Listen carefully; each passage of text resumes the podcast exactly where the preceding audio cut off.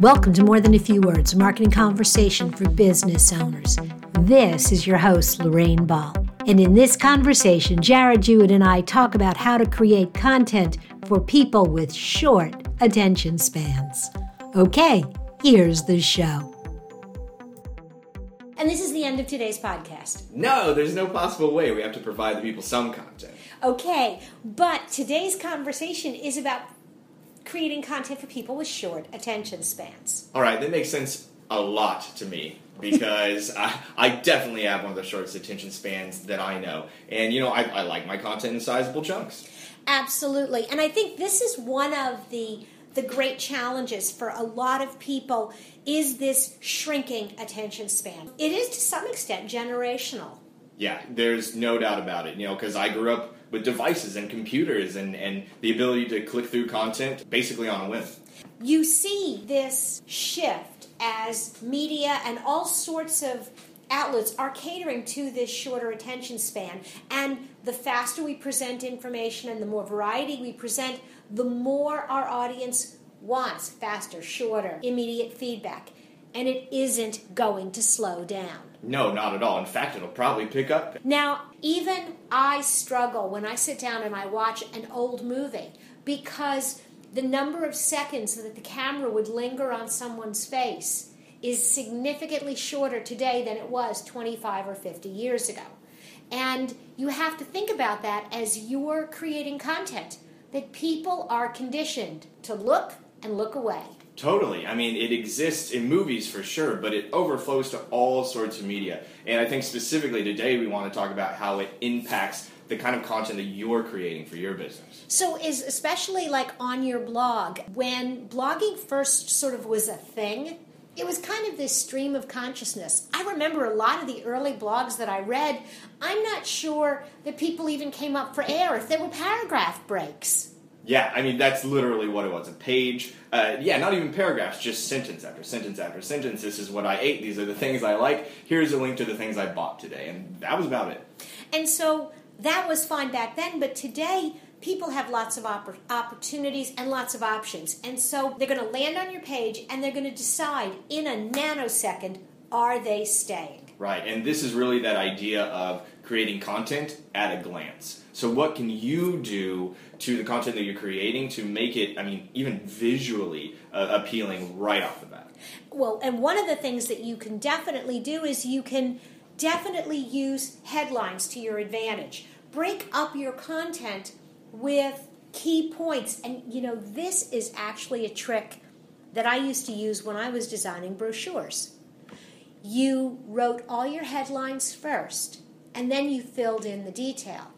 And the idea was that if someone opened up your brochure and they didn't do anything but read your headlines, they would know what you were selling. And the exact same thing applies to blog posts kind of in the modern era. I mean, if someone boom, accesses your web page, the post, the article, can just scroll down, look through the headline, see if it's interesting or not. That's how they're going to make the decision whether or not to read your content, whether or not to click through the rest of your site. Doing that, kind of giving me the headlines and getting my attention. If you say something that looks good to me, I'm going to stay, I'll read more. That's why on blog rolls, you used to see a lot of people would have the whole blog post and then the next one, and then the next one, that actually works against you. Oh, absolutely. I mean, the the reason we build, uh, you know, a lot of this blog content is to uh, get recognized for different things that we want to talk about right? And if you have something like a traditional blog roll where it's just information after information, paragraph after paragraph, that doesn't do you a lot of good and people don't want to read through all that. But if you have a blog roll where it really is just the titles and they can pick and choose, that's much easier for them to navigate. And from a technical standpoint, it's much easier for the robots to navigate. Absolutely. And that's the thing. As you're designing your content to make it easy for a reader a human being to scan down a page and go, Ooh, I want to read that or I want to read that. All the same things that you do will make it easy for a robot, for search engines to index and go, Oh, here's some information about web design. Here's some information about social media. Here's some information about something else.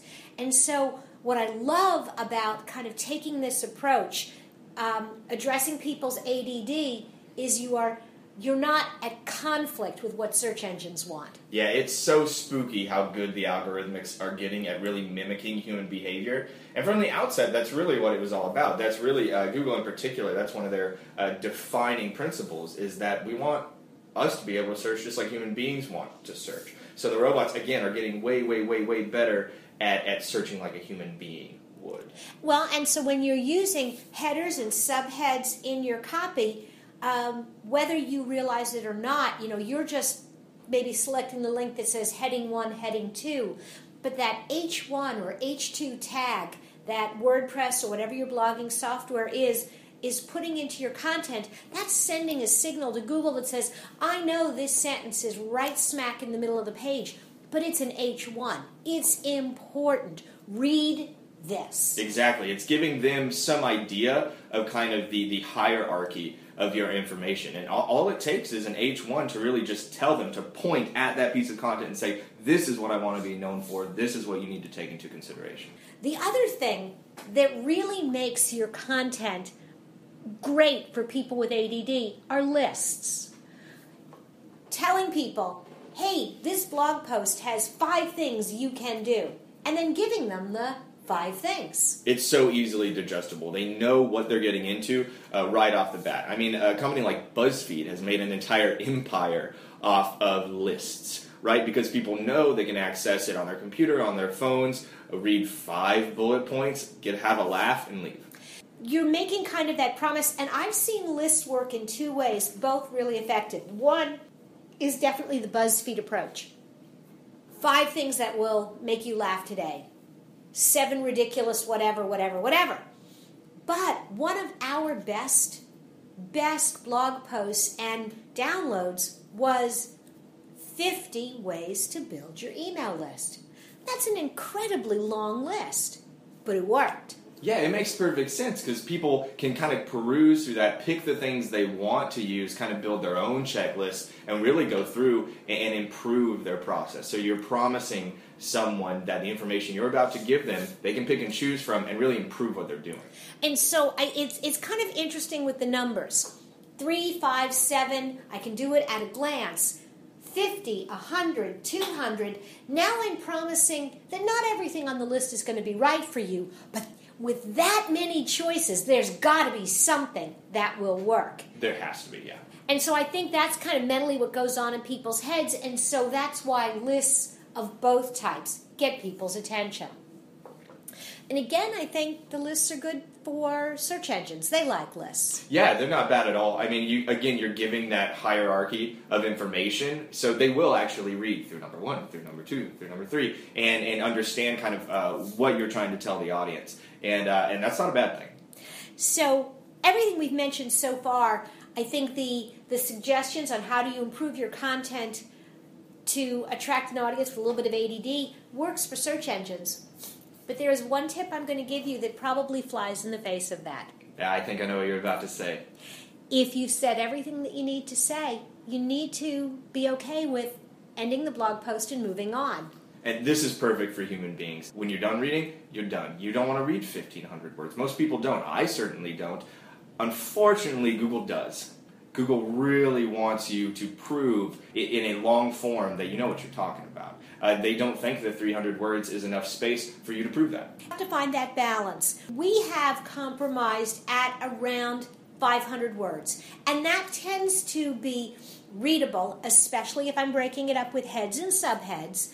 That tends to be rich enough for Google, but holds people's attention span. There are times if I have a short blog post, if I have nothing but 300 word blog posts, Google's going to ignore me. Mm-hmm.